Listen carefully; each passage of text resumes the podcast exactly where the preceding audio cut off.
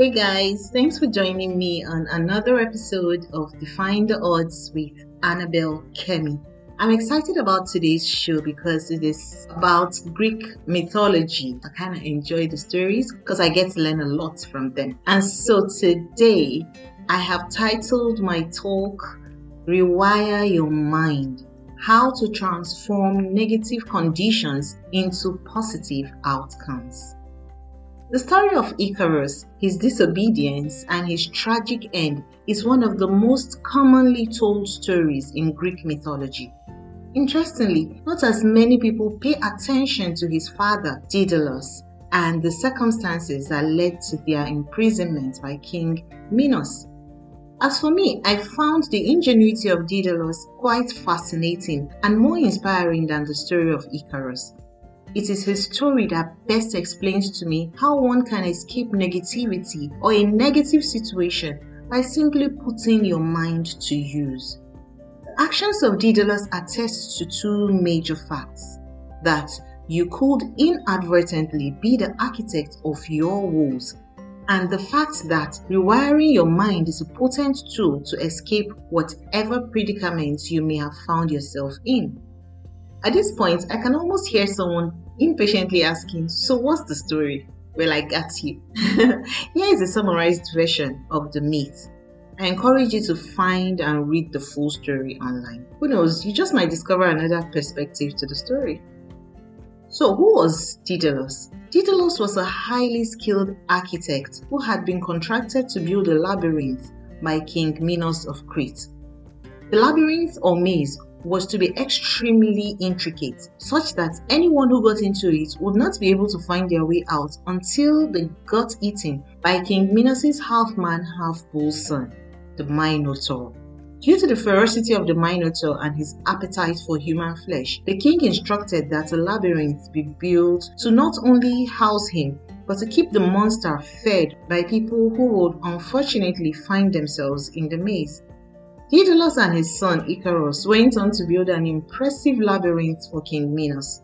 Sadly, the king felt that they now knew his secret and as such imprisoned father and son in a tower for life. So, in a shocking turn of events, Daedalus and Icarus' skills had been the source of their misfortune. The skillfulness and ingenuity of Daedalus, however, kicked in. Although he had no tools to work with in prison, he was able to put his mind and creativity to work. He made use of materials available to him. Those were simply feathers and wax. With that, he created wings for himself and his son, with which they were able to fly out of the prison. Unfortunately, Icarus failed to adhere to his father's advice to fly halfway between the ocean and the sun.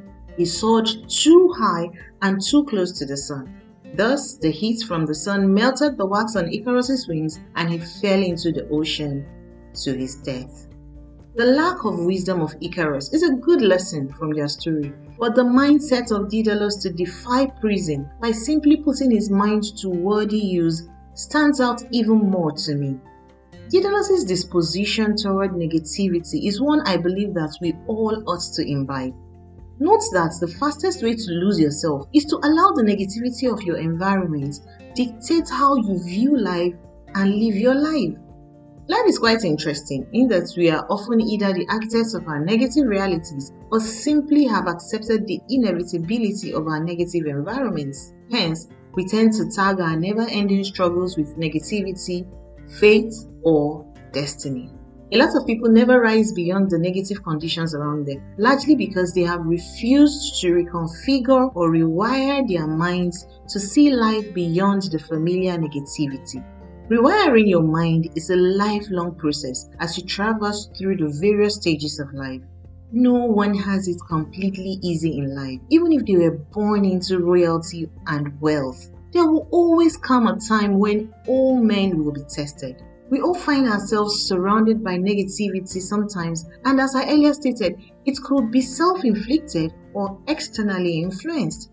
In truth, many people feel trapped in their various realities. But unlike Daedalus, rather than reconfigure our minds to seek out the positive things around us that could take us out of our negative and unhealthy situations, we simply resign to fate and then we begin to wallow in self pity. Just like Daedalus building the labyrinth, you may have made some decisions that you felt would advance your course in life only to end up being imprisoned by those decisions you made. Mistakes breed negativity, and this could come to play in different areas of life. For example, for some people, you feel trapped in a relationship because you were not patient enough to wait for the right partner. For some others, it could be your financial state that scares you, probably as a result of bad investment choices you made in the past. And some other cases, the environment you work in could be extremely toxic and take a toll on your mental health. And another good example is where you live. You could be surrounded by people who either do not like you or do not support your dreams. This situation could make you feel hopeless, especially when the negativity is coming from people you love or once trusted. Daedalus trusted the king and impressed him with his craftsmanship. Yet, the king imprisoned him and his son. That was the height of betrayal, if you ask me. The betrayal and prison symbolize the negative social experiences you could be having. When this happens, the way out is to look inwards and around for the few positives you can lay your hands on. Like Daedalus, make wings out of the feathers and wax available to you. Do not let the size and might of the prison walls discourage you. Rewiring your mind entails that you do not try to break out of your prison the way society would expect you to, probably by sulking, begging, crying, complaining, or even cheating your way out. Daedalus had the option of trying to break the prison door, or even praying to the gods for help, or he could have even tried to bribe the prison guards. Yet, he chose to engage his mind. He chose to think his way to freedom and apply his skills even though he had no tools to work with. I believe as humans, we all can rewire our minds toward positivity. That, in my opinion, is one of the superpowers we have been endowed with by the universe. Now, how do you rewire your mind when surrounded by negative conditions? Well, here are a few suggestions I've put together for you. The first will be that you begin to live beyond limits. Rewire your mind to never believe that there's anything you cannot do. Know that you are capable of doing anything you put your mind to. Let your life and thoughts be limitless no matter the circumstance you find yourself. Also, you should endeavor to live prepared. The best way to live prepared is by learning new skills. Do not stop at the things you have been trained to do alone. Try to learn new skills and gain new knowledge because you just might need those skills sooner than you think. And also try to be creative.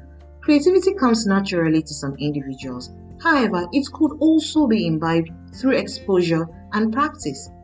Teach your mind to look beyond the obvious. Think like there is no box at all. Let your mind travel beyond imagination and you will find your mind can do way more than you allow it to do. Additionally, you need to take calculated risks. When faced with making confounding decisions about the next step to take, do not be afraid to break new grounds. Stop living in the safety of your negative but familiar environment. Like Daedalus, risk flying even if no one has ever done it before. Remember, fortune favors the brave. No coward ever made history. So plan, prepare, and just do it. And lastly, practice gratitude. This may not be directly related to Daedalus' story, but I believe that gratitude plays a major role in transforming your mind from negative to positive. I have found that a grateful mind is a positive mind. Never let the good things in your life be lost on you. Life may not be perfect, but there's always something to be grateful for. Be grateful for the feathers. Be grateful for the wax. Be grateful for the wind. Be grateful for the window through which you can break into your freedom. And also be grateful for the wisdom to create a better reality than you are currently faced with. So just go ahead, spread your wings, and fly into your freedom. That way, you will transform your negative conditions into a positive outcome. I hope you enjoyed this episode of Defying the Odds with Annabel Kemmy, and I do hope you found it as useful as I did when I was researching on this. All right, then. I wish you a great week ahead. Let's do this again next week. I love you. Spread your wings and fly. Bye for now.